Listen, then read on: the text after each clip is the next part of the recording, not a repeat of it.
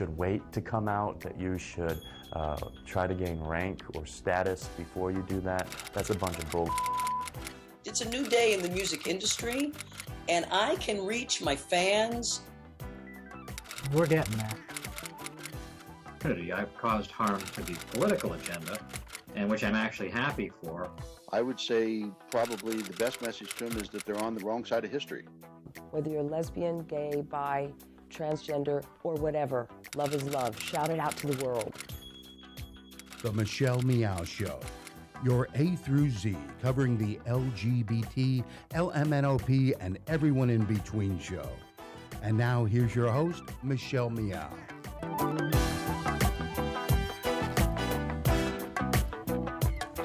Welcome, welcome. Happy Tuesday. I always say it's Happy Tuesday, not because it's Taco Tuesdays for some people, wherever you are in the country, but because John Zipperer of the Commonwealth Club is here with us on Tuesdays. John, thanks so much for joining me. Thanks for having me. It's a uh, beautiful Tuesday in San Francisco. Um, in some sense, it's been lightly raining, and rain is always good. Did you know that uh, the governor of California has officially called off the severe drought that we were in? Yes, uh, though it's just a matter of time before we slip into another one. We're reportedly going to have more of them and they'll last longer. But uh, yes, for the moment, have a glass of water. or I guess you could say restaurants are now serving you water rather than making you pay for it or just rejecting you when you ask for it. I've had that happen. So, hooray for uh, California for now. But still, I still think that people need to be mindful of water usage and protecting the environment anyway, because, well, the president's not going to do it, or at least not anymore. Right. Let's get today's show started. Today's program is brought to you by Pacific Fertility Center. When life needs a little encouragement, Pacific Fertility Center will be right by your side. Visit pacificfertilitycenter.com. John and I have been uh, bringing up, you know, a story that we didn't have enough background information to talk, or I should say, make definitive statements about, and that is the issue uh, that's now being circulated widely the issue out of Chechnya, which there had been reports of the first concentration camp and actual gay men being rounded up and tortured. Um, I was trying to do as much research as I possibly can.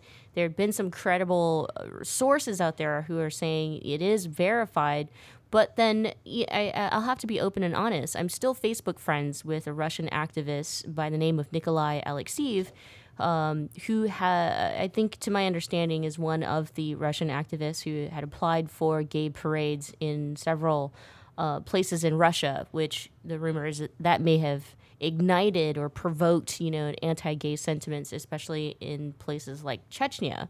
Um, so instead of like talking to, I think you know, big organization like Avaaz, which they're going to tell us they know this they because they have the relationships and by the way, you can donate now to, you know, and I, I just I'm trying to go not go through that angle of, of having an agenda, but talking to a journalist, a real journalist. I mean, not a blogger, but a journalist who actually will call somebody or know some people or have, you know, when they say, I have sources, you believe them. So that's what we're going to talk about today is just uh, do a little bit more fact finding. And I really want to get to the heart of, of just is it a rumor or is it actually happening? and I think that we can get to the bottom of it. So, our guest today, um, very excited to have him on, is a true journalist, as I said. He's Brody Levesque. He's the chief political correspondent for the New Civil Rights Movement. He also um, has contributed to uh, big organizations such as Reuters. He's uh, reported on, you know, DC or served as the Washington D.C. bureau chief for LGBTQ Nation, which is a credible uh, source that we often use here on the Michelle Meow Show. So let's welcome Brody Levesque to the show. Brody, thanks so much for joining us. Well, good morning to you, and how are you too? We are fine because we can have a glass of water now, as we mentioned earlier. But But for the most part, you know, I think uh, we're both trying to navigate through this presidency, and and the wor- and, and I think Mhm. what's m- more stressful is to find out that the rest of the world is also trying to navigate through these this American presidency. But we brought you on. I mean, I'm sure of it that you can comment on so many issues. But for today, I'd like to focus on what's happening in Chechnya. As I mentioned in Sure. the introduction, you know, there are reports that there, there this is actually happening, the first concentration camp since the Holocaust, but it's it's specifically targeted against gay men in this area known as Chechnya.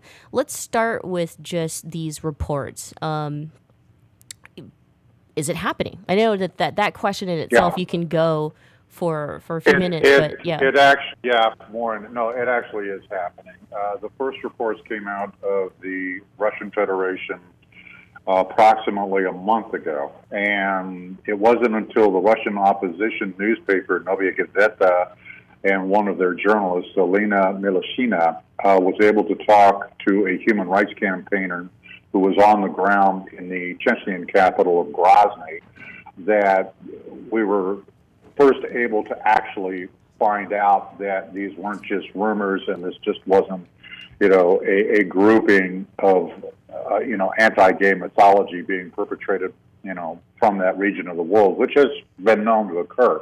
But this was actually the real deal. The uh, concentration camps aren't camps in a traditional sense. They're buildings that are owned and operated by the security services of the Chechnyan government uh, in the city of Grozny, which is the capital, and in the Chechnyan city of Argun. Uh, I should note for your listeners that Chechnya is a semi-autonomous region in the Russian Caucasus, which is in southern Russia. It does not directly answer to Moscow. However, its authoritarian leader, Ramazan Kadyrov, is known to be extremely or fiercely loyal uh, to Russian President Vladimir Putin. The initial reports were actually put out on Facebook and on the Russian European version of Facebook, which is known as VK or VKontakte.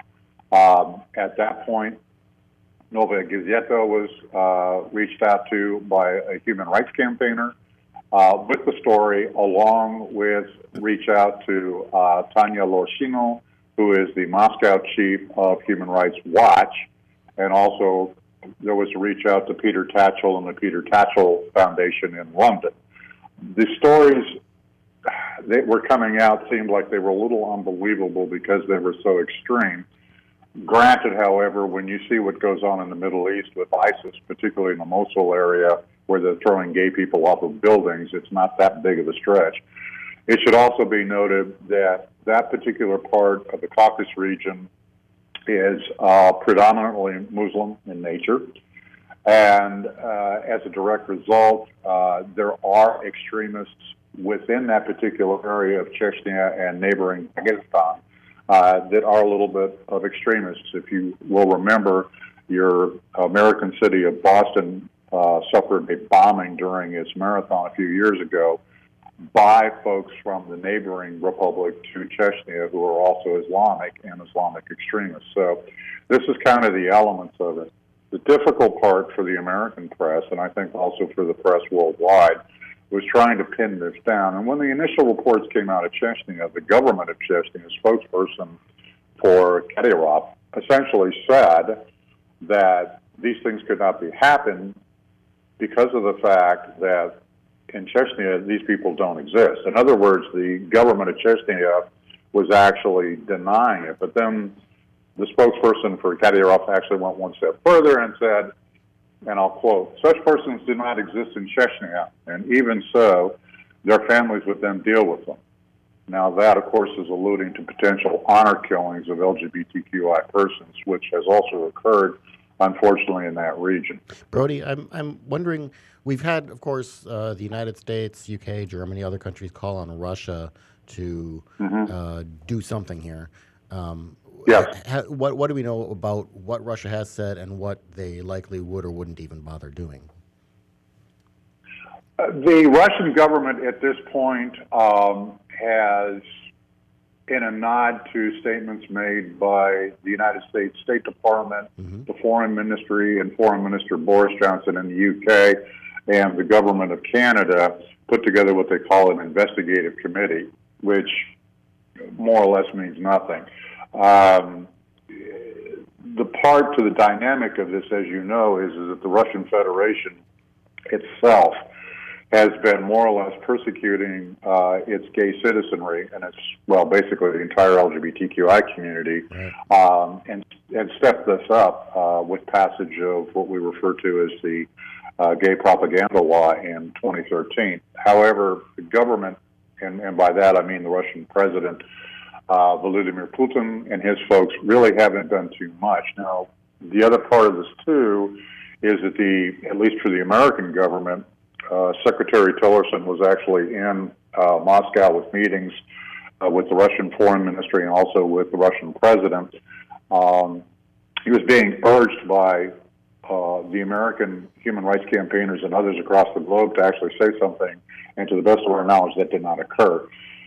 Again, I need to stress Chechnya is not only a semi autonomous region, but it's had its own problems with the Russian government. A lot of acts of terrorism, even within uh, the capital city of Russia, Moscow, has had Chechen, you know, basically backing.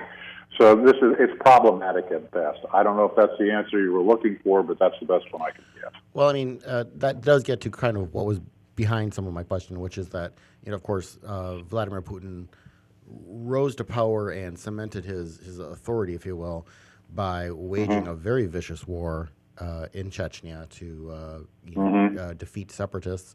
Um, Yes. it- it- they may not answer to Moscow and everything, but on the other hand, in the Russian system, um, if Vladimir Putin wanted to get rid of this guy, he'd get rid of this guy. If you know, if he wanted someone else in there, he'd get someone else in there. I mean, this is not in any way a, a contractual, um, uh, you know, parliamentary or whatever system.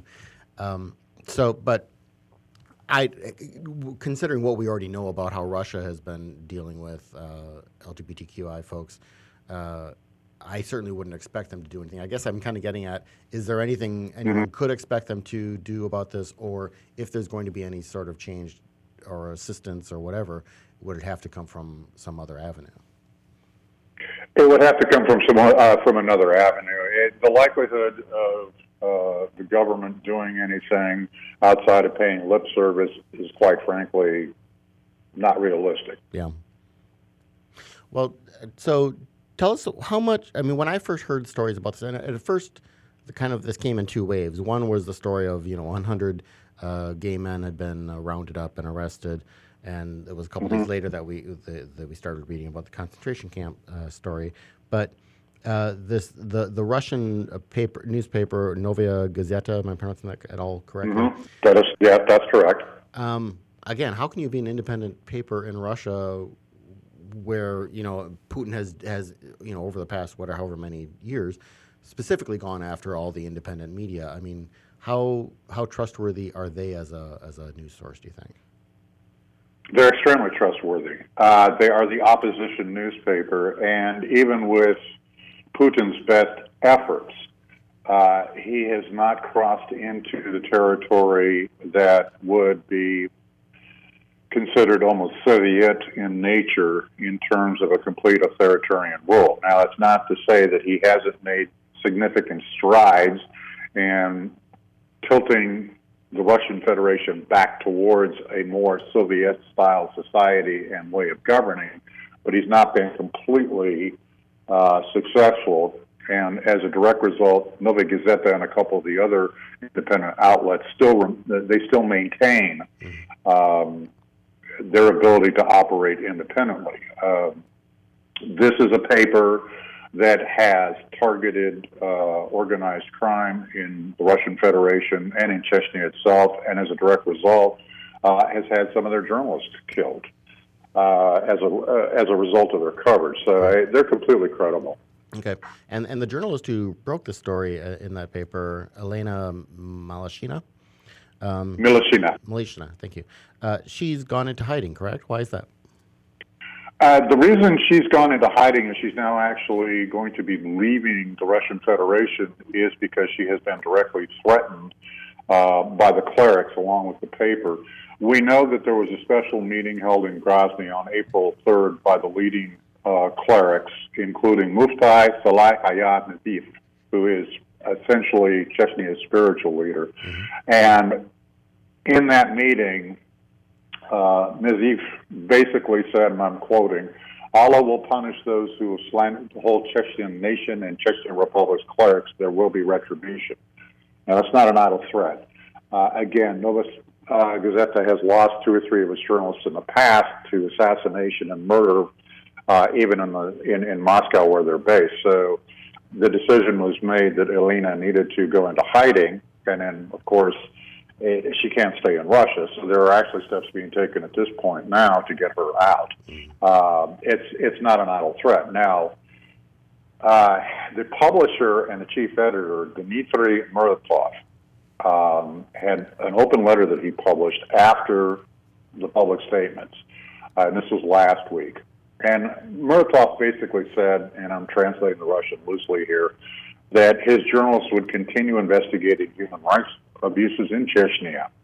Okay, this is the translation of what he said, and I'm quoting uh, editor Muratov. We did not insult, neither had we the slightest intention to insult the Chechnyan people. He added, We urge the Russian authorities to do everything possible to prevent actions aimed at inciting hatred towards journalists who are doing their professional duty. Okay, now, what's important to note is that one of the key advisors to Ramazan Kadyrov, the Chechen leader, was present at that April 3rd meeting. Adam uh, who is basically um, an internal member of his staff and, if you will, a chief advisor. This, for appearance sakes, means that the government is okay with the threats that the clerics were making. And again, it's not an idle threat. We have seen circumstances previously where Chechen separatists and have literally gone after reporters and, and killed them in Moscow. Brody, we're going to take a quick break Yeah. right here, but stay with us. And when we come back, we'll continue our conversation and discussion with journalist Brody Levesque on what's happening in Chechnya and gay concentration camps. And I I should add, uh, torture of gay men. So don't go away. We'll be right back. Babe, I think we're ready. We're really doing this. Yeah, I'm ready for our family. So where do we start? Starting a family is a team effort, and when life needs a little encouragement, Pacific Fertility Center will be right by your side. As a unified team of the best fertility specialists, guided by the highest ethical standards, Pacific Fertility Center provides patients with compassionate fertility care. Visit pacificfertilitycenter.com. This is a true story about two best friends who fell in love and moved across the country to the city by the bay. After many years of dating, Jen and Jacqueline are now planning their dream wedding. It's a big moment in everyone's life when you say I do, especially when you can make choices for your authentic life and your loved ones too. Congratulations, Jen and Jacqueline. Live your authentic life. A special message brought to you by Weatherford BMW. Many nonprofits rely on events to raise money, create space for community gathering, and offer opportunities to network.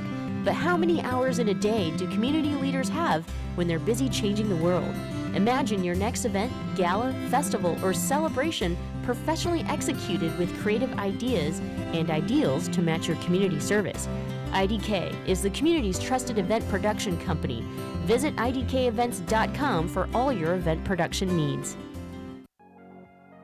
Thanks for listening to the Progressive Voices Network, streaming the best in progressive talk 24 7. Keep the progressive conversation going on by joining our community. Each week, we send out an email that covers important things taking place in the Progressive Voices Network and throughout the progressive world. Be the first to know of upcoming shows, schedule changes, exclusive programming, and more. Simply go to progressivevoices.com and sign up for our mailing list. It's that easy.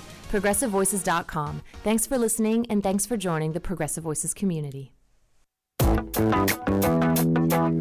And now, back to the Michelle Meow Show. Welcome back. Thanks so much for joining me here on this Tuesday. I'm Michelle Meow, your host. John Zipperer of Commonwealth Club is here with us.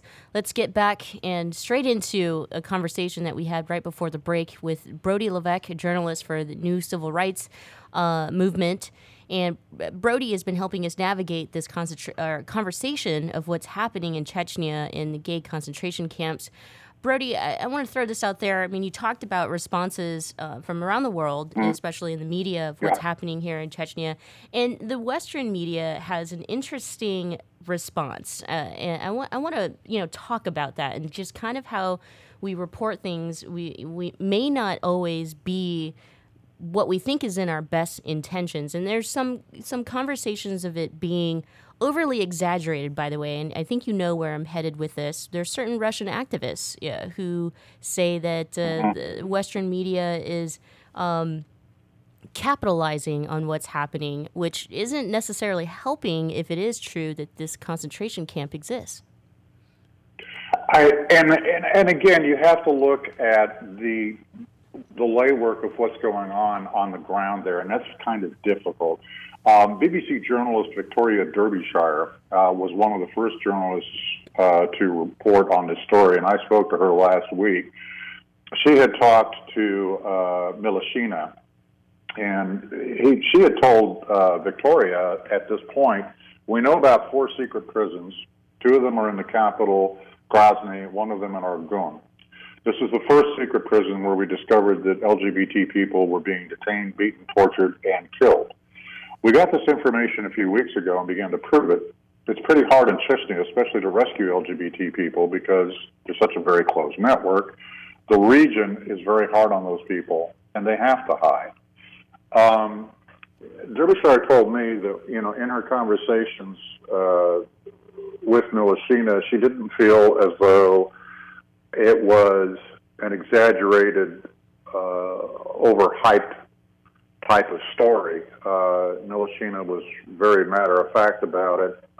I think the problem is is that when you look at the Western press, they latch on to concentration camps, and, and, and, and that immediately brings back historically context scenarios involving you know the Holocaust and things like that. Um, and and this is this is just it's different. It, it's it's not the same thing. It's still horrible. It's onerous, but it, it's it's not on that scale. What it is though is something that the Western press needs to tune in on the fact that these people have no voice and and no existence. A person in the Russian Federation and the Russian activists will tell you this. The everyday folk are not going to by and large, run around and acknowledge themselves. They can't, right? Particularly not in Chechnya. It's just not. I mean, gay bars. I, I did a story uh, when I was still at LGBTQ Nation about three years ago. Um, the owner of a building in Moscow, which happened to be an oligarch uh, and a friend of Putin's, literally slapped a sign on the outside of a club with an arrow. I kid you not, neon sign that read in Russian "Gay Club" with a big arrow pointing at the door. And within a week of that happening, uh, the club was attacked, not just once but several times, including shootings outside the door. These people live in a constant sense of siege mentality. While it's important that we report the story, I think we need to be careful about how we report the story. And I, I think that in any sense, sensationalizing it does not serve the purpose of being a good journalist. That's my take on it. So, uh, what we're seeing so far, or at least what I've been reading, is that this we're talking Mhm. about gay men who have been rounded up and, and imprisoned and tortured. Are I assume lesbians and certainly transgendered folk. I mean, any any non-conforming groups, I would, I would assume are, are in trouble. But any idea why this is first focusing on gay men? Because I assume this is not the the. Uh, I don't. They're not going to stop there. Is what I'm suggesting. Well, they won't. And to the best of our knowledge, we've been able to verify that a couple of trans individuals have also been um, caught up in the sweep. Uh, targeting for gay, it goes back to uh, the context and an overall global view of religion. If you look at any, particularly the Abrahamic religions, the tip of the spear for their persecution has always traditionally been gay men. I'm not saying that they give lesbians a pass, but it's just that that seems to be a focal point. Um, and, and that really, that's, that's centuries of that going on. So uh, targeting, I think, has to do also with visibility, and it also has to do with the perceptions, particularly in that part of the world, as to what's masculine, what's not masculine, and what's acceptable and what's not acceptable, along with their rather bizarre, bizarre interpretations of their own religious text. I want to, uh, you know, ask this this question in which you know a lot of people, um, I mean, Ellen at this point, and and and Mhm. celebrities have commented of what's happening in Chechnya, and that we need to be doing something. Um, you talked about the importance of of of you know responses from major people around the the especially political leaders, right? Um, yes. What about America? I mean, here we started or we opened up the show talking about this presidency and what a challenge it's been to navigate this administration. Uh, Secretary of State Rex Tillerson was just um, in Russia. Um, and I mean, if these guys were, and these guys I talk about the, the United States' uh, government, the leadership, were to comment or to do something, especially like a President Donald Trump, could that have an impact? I think that if the White House were to issue a statement, the Putin government might or might not pay attention.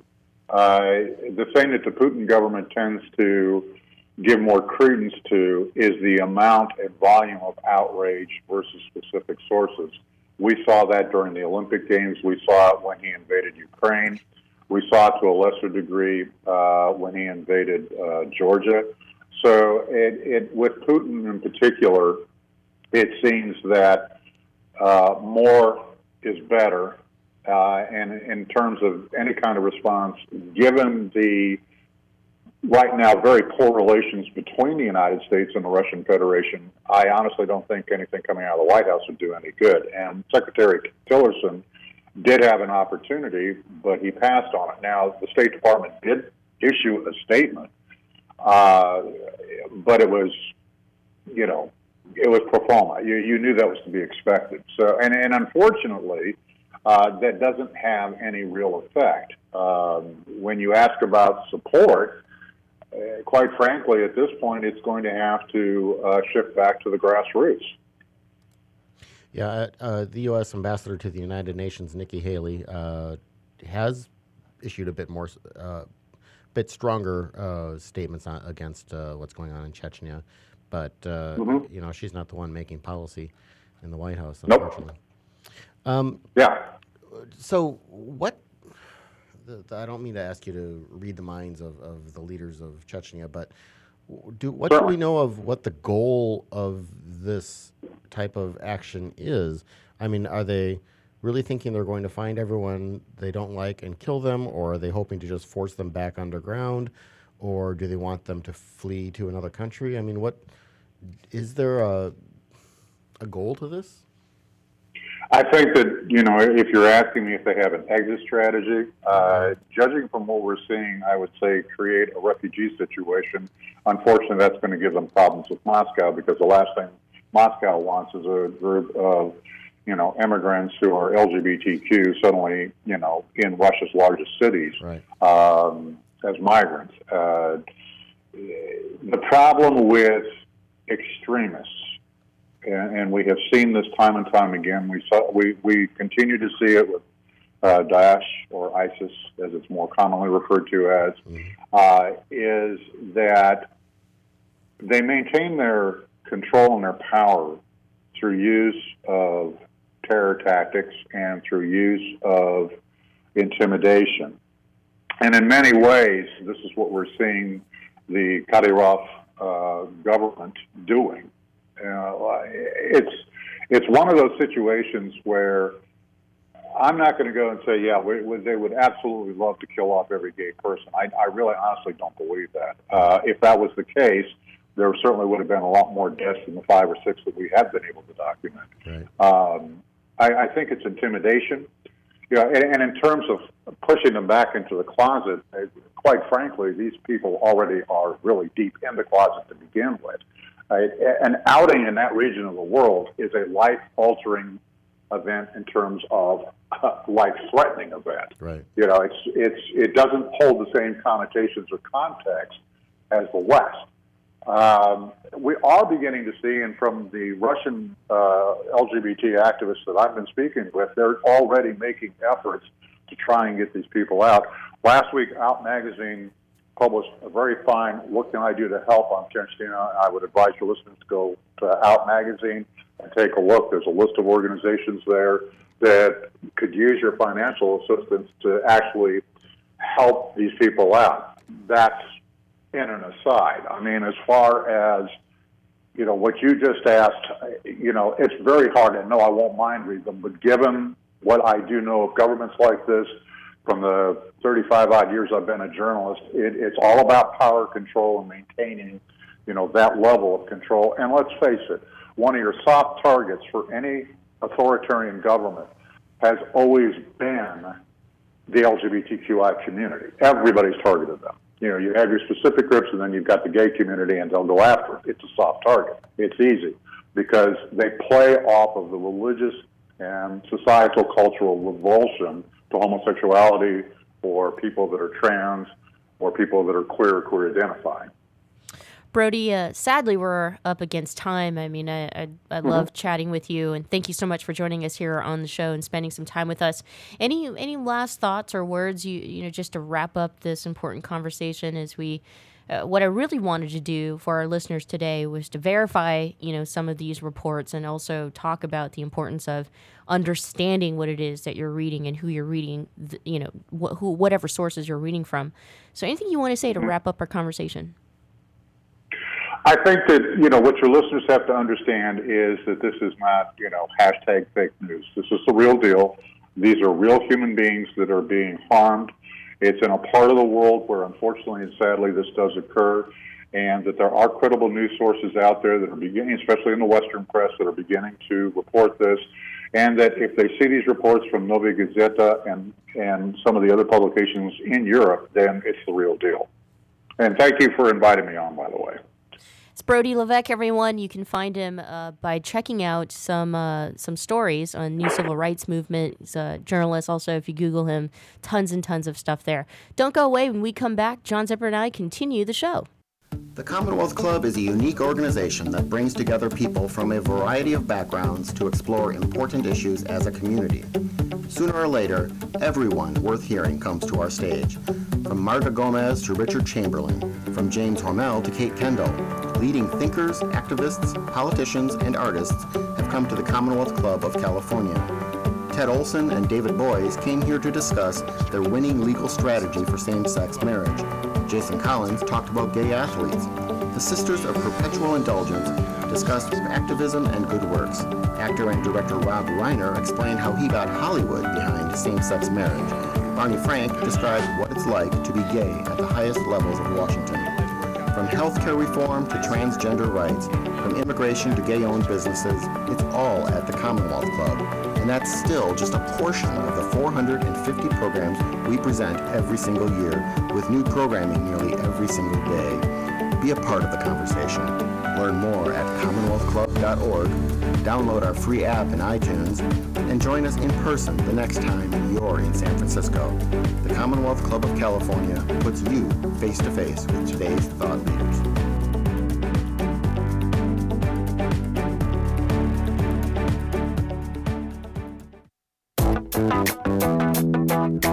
And now, back to the Michelle Meow Show.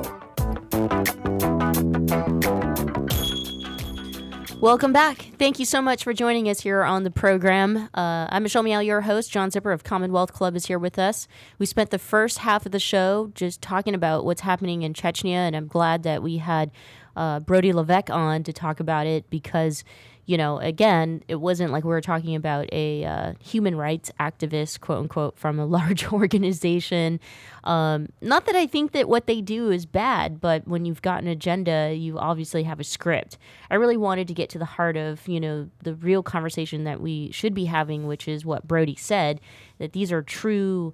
Uh, human, you know, lives and what they're going through. We need to understand everything about the politics, the culture, um, what's sad to me, though, John, is just kind of like there are those activists that we didn't necessarily touch on in the, conversation with Brody who have you know for for these true accounts and reports of gay men being tortured in Chechnya. And when I say that because they're so focused on you know the western media stealing the thunder and or overly exaggerating the tone I, I still think that that doesn't do much. And if you call yourself an activist um, it's it, the the finger pointing has to stop at some point, and we all need to work together in order to make this injustice go away. If this is true, this first concentration camp since the Holocaust, if if we don't do anything about it, if nobody does anything about it, it'll be the first of many types of concentration camps.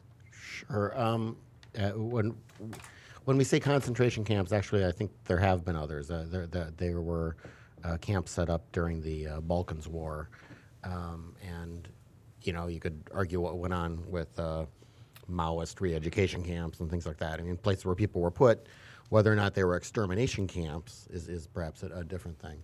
Um, I, I, am intrigued by what you're talking about. These activists who, you know, don't want the West to talk about this stuff. Eventually, well, essentially, what what do you think? Do you think they, these activists that you're referring to, themselves don't believe this stuff is happening, or they accept that it's happening. They just don't want the the the black eye to come, you know, on, on the Russian uh, public face. I, am not sure what you think maybe I, is behind I, it. I think I think it's like redirecting the blame, and I think it's almost like acceptance of what's happening you know, because in some of the Facebook posts that I've read from some of these Russian activists who were behind, you know, applying for the parade applications, the gay parade applications, I mean, they compare what's happening with Chechnya to what's happening with gays in Iran or ISIS and, you know, gays and throwing them off the roof and how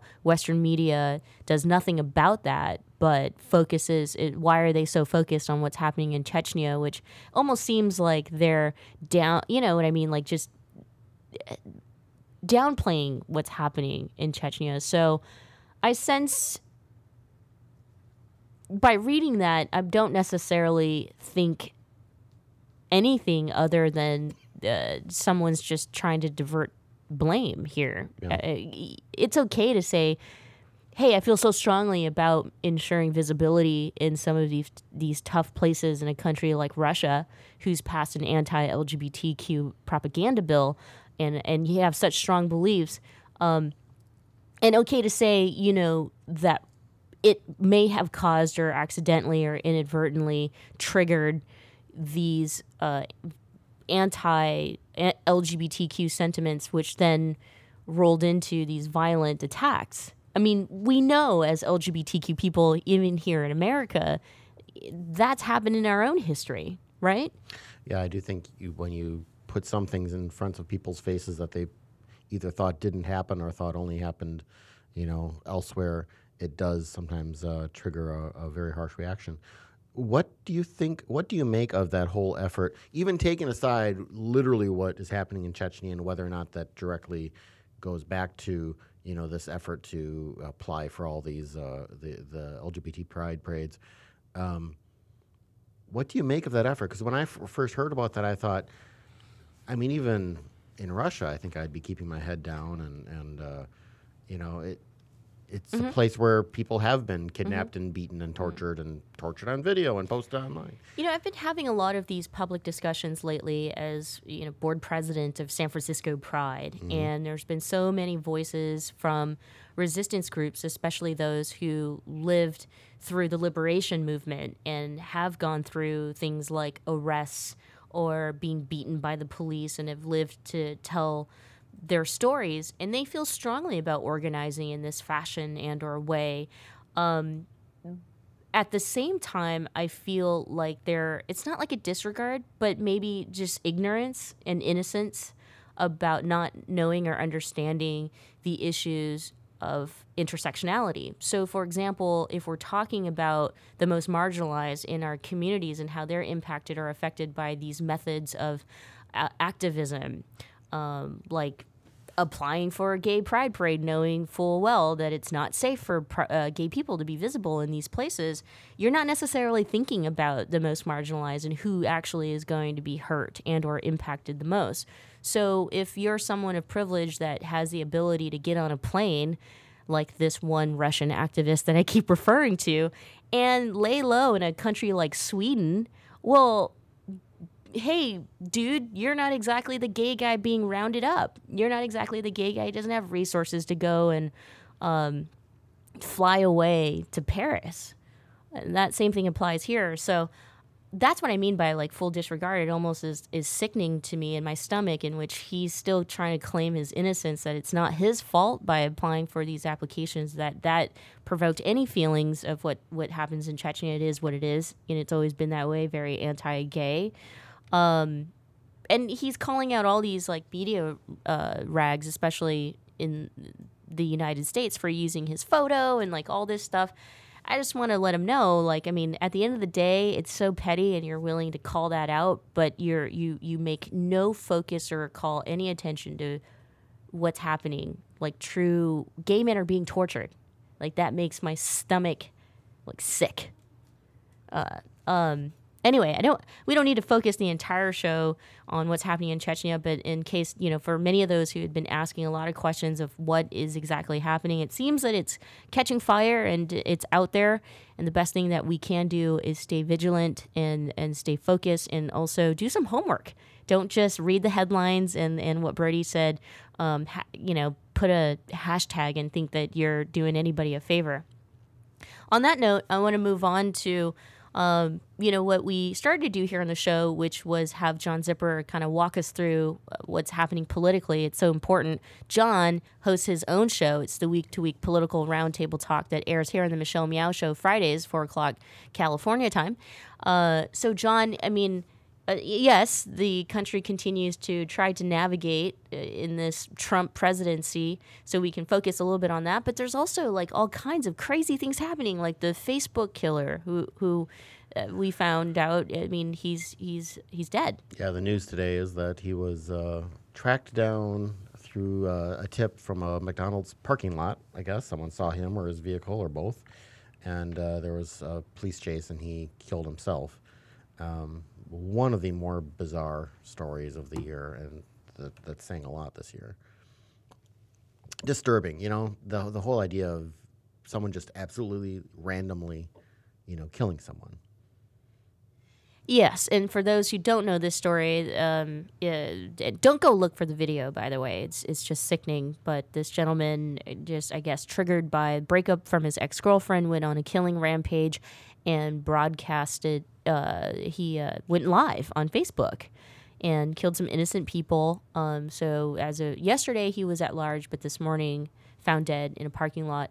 Uh, what I want to say to that is what I said on my Facebook post is just like, are we that like uh, do we think we're that invincible on social media? Is that what Facebook and social media has done to us that we think like we could just be criminals and, and it's like a reality show and nothing's going to happen to you? It's certainly not the first time someone has killed someone on Facebook Live or, you know, sexual assaults and, and, and other kinds of, of attacks.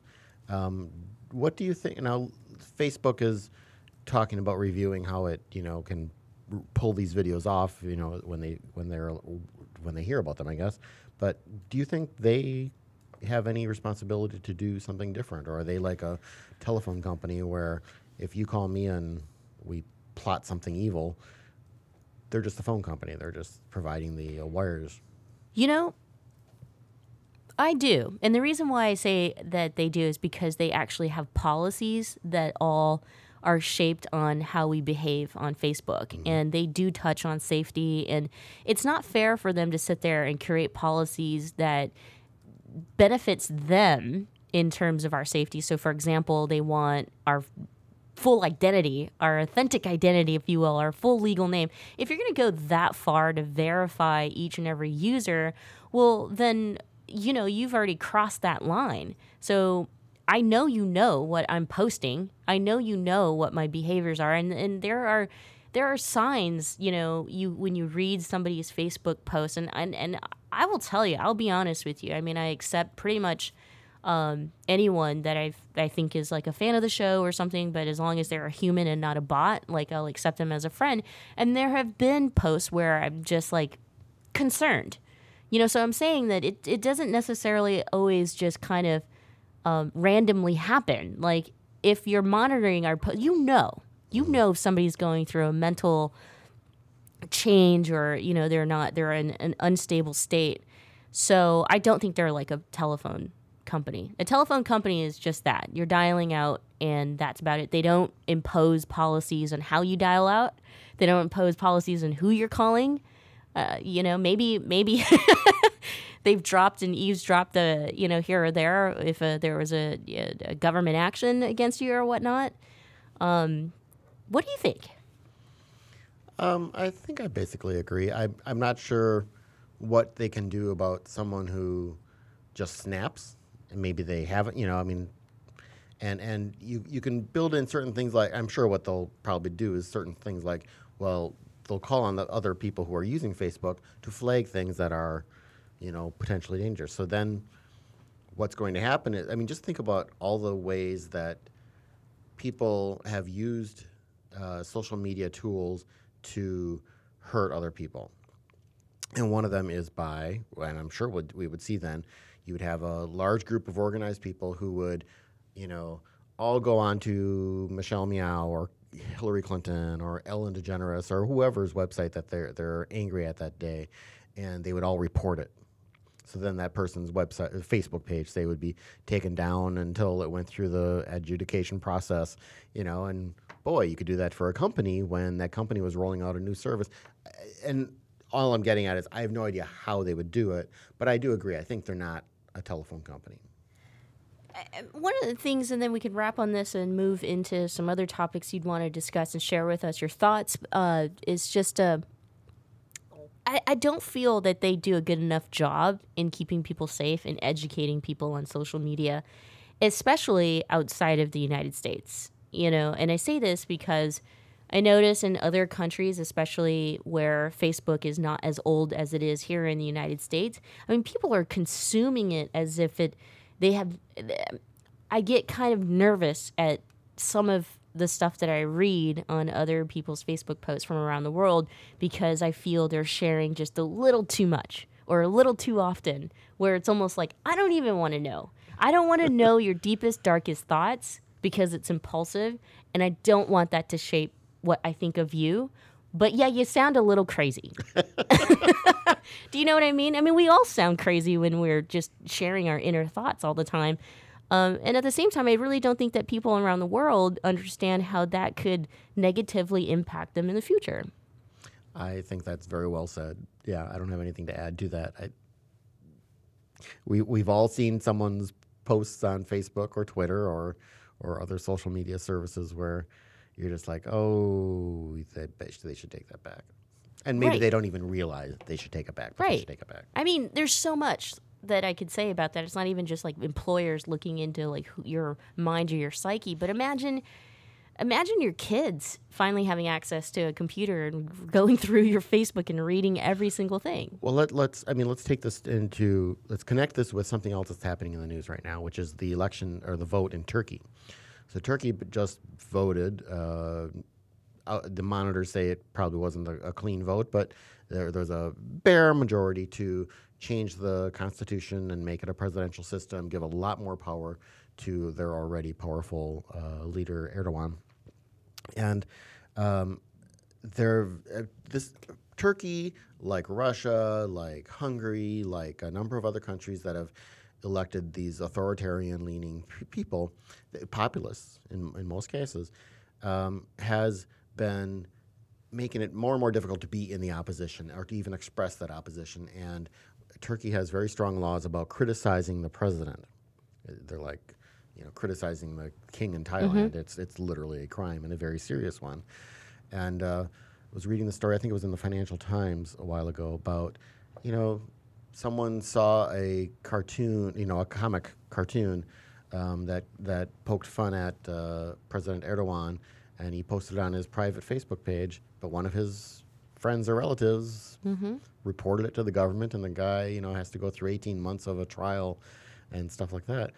Um, so certainly in countries where there are those sorts of repercussions, I think people need to figure out they have to th- they have to think what they put online Yes. much more than you know here where people can just kind of belch up whatever they want. Yes. But here I think people should think more about how what they post affects others and says about others. I mean, hopefully people wouldn't say some of those things directly to someone. Well, why would you write it where it's going to be shared by, you know, hundreds or thousands of people? We might as well stay on this as we wind down the show and screw the last break. It's my show. uh, you know, I'll run the ads when I want to. Uh, no, but I'm very, very thankful to Pacific Fertility Center and Weatherford BMW and IDK events. Uh, you've heard the messages before, and, and we're so grateful for the support of the show. But I feel that this is very, very important, and I'm making the executive decision to have this because I know that our listeners range in age and and in this th- in my opinion the whole social media etiquette like the guys at facebook and or twitter snapchat you design these things for us to behave a very specific and certain way you know what are the best practices you could go out there and you could educate people on you might not want to say this because this might happen. We've seen it before. We have the experiences of having to take down people's pages or having to turn over their pages, you know, for these reasons. Um, and I know for a fact that like Facebook will say that's not on us. It should be on the parents or it should be on school systems or you know uh, uh, school districts or educators, maybe even the law enforcement and the police um, in terms of teaching you safety. But no, I think it's the responsibility of the corporation, the people who actually created, you know, these products for us to consume. Hey, we're handing it over to you. The the least that you can do is help keep us safe. Is all I'm trying to say. Um, you know, my partner, she is from Thailand, and in in in where you know people are at with Facebook right now. I look at the number of friends that she has and the percentage of activity, and it's incredibly high compared to a person in the United States who has the same amount of friends. Um, and the percentage of activity from someone in the United States. And, you know, the argument could be people in the United States are much more busy, maybe. I don't know. Uh, but, you know, I have to share with her things like, now that you know we're partnered and and I have a difference in opinion of how much I share on Facebook. It's like, no, I don't like checking in. I won't download Messenger. I don't want to share, you know, pictures of where we've gone to dine and, and all this stuff, or pictures of, uh, you know, every single little thing that we do. Yeah. And sh- we have arguments over there where she's like, but that's how I've built my fan base in Asia. Uh, you know, they these people in Asia are literally watching. They become fans of people who eat on YouTube professionally. And some of the biggest stars in America are the Kardashians, who are famous for yelling at each other on TV. Ah, dang it. I forgot about them and you had to bring them up. um, anyway, just to wrap up this conversation, just think about what you're posting before you post it, please. Like, because I care about you, I care about humanity. And Each I, and every you one know, of you. She's, yeah. re- she's reading your Facebook posts, every single one. Well, the other thing is, hi, you bring up, you know, how Facebook or social media has influenced even political campaigns. Let's talk about the fact that fake news also impacted this most recent presidential election. and in a number of ways, not just in you know someone in Macedonia writing a story under a fake Facebook uh, account, you know, saying Hillary Clinton's being arrested tomorrow by the FBI, and that gets shared. But it, the other way is just the the troll armies, many of them paid, that will go in and you know comment negatively and viciously and attack, and they're not trying to convince; they're just trying to derail the conversation. So Right. part of what I think people can do is not get into arguments with those types of people. Yeah. you know, don't Yeah. have those conversations. I if when I've had on Facebook, when I've had even some friends who just kind of start really sniping at each other, I'm just like, take this somewhere else, please. Oh, that's the other thing is I always I always wonder, you know, why people feel the need to like respond to other people's posts so strongly, like to invalidate them. Like I, I mean yeah, you know what? I'm going to call you out if you're one of those people. Like you, you, uh, yeah. There's there's time for something else more important. I promise you. I promise you. Anyway, we're going to end on the Facebook conversation here because we have a few minutes left with John. So I want to make sure we cover a few things since we won't hear from him until Friday. Just to remind you again, he hosts his own week to week political roundtable talk that airs here on the Michelle Meow Show, four o'clock California time. So, politically, kind of what is going on, it's interesting because some people have gone really, really quiet, like Kellyanne or Steve Bannon. Where'd these people go? I thought they were like Trump's right hand man. Well, Steve Bannon, of course, has been uh, kind of downsized at the White House. Uh, I saw something yesterday that said he's basically accepted a reduced role there. But, uh, you know, PJ O'Rourke, the conservative comedian, humorist, whatever, satirist, um, when he was at the Commonwealth Club recently, he predicted that of all the people in this very volatile uh, cabinet and, and senior staff in, in the Trump White House, he said he thinks Steve Bannon will be the first one to go. And uh, at when I heard that, I was like, what? You know, I would expect Rex Tillerson, you know, the, the invisible Secretary of State, or, or uh, General Mattis, who just can't put up with the silliness anymore. But, uh, you know, it looks like it might well be the case, because I don't think Bannon's going to stick around if he has no power. And I, I imagine him right now in the White House pouring himself some whiskey from some like crystal decanter somewhere. kind of suspect he does that all the time at the White House. yeah. Okay. I have to ask this question, and I've been dying to to ask it, and lots of people have been talking about it. But are we going to war? I mean, there's You so much. No. Well, Yeah, no. I mean, you have your pick of them, I guess. It's so much talk about North Korea, these nuclear missiles, this testing, this and that. And Sean Spicer, uh, the uh, press secretary at the White House, has gone live to address some of these things. Um, but I'm still confused as to what exactly are we threatening. Um, and again, you know, I question everything that the president does when it comes to, well, when it comes to everything. But what what do you what are your thoughts about all of this stuff in the world that's happening, and China? Okay, so for the next three hours, let's talk about all of these things in the world and China. Um, I think they're very, uh, very dangerous. Um, you know, with uh, let's just use the terms kind of normal and, and abnormal. With a normal presidential administration, Republican or Democrat, liberal, conservative, moderate, whatever, if when they start kind of doing that that uh, bullying, uh, hey hey, you know, look, we've got really big guns, you better calm down, sort of thing, to uh, some opponent internationally, there's you usually at least know that they know what their their red line is, where they won't go over it, and I'm afraid no one knows what the red lines are for the United States uh, and North Korea. Because what are we actually asking them to do? Suddenly give up all of their nukes? They've re- absolutely refused to do that, and, and it's you know unreasonable. I certainly wish they would, but I mean, th- it's unlikely that that uh, they they ever would give it up. So, I, it's one of those things where even throughout the Cold War, all those potential times when it very nearly came to nuclear war, you know, in the early '80s, I guess there was a point where Russia, uh, the Soviet Union, and the United States nearly came to blows. Um, both countries had a rational basis of what they were going to do and not do, and and wanted to avoid that.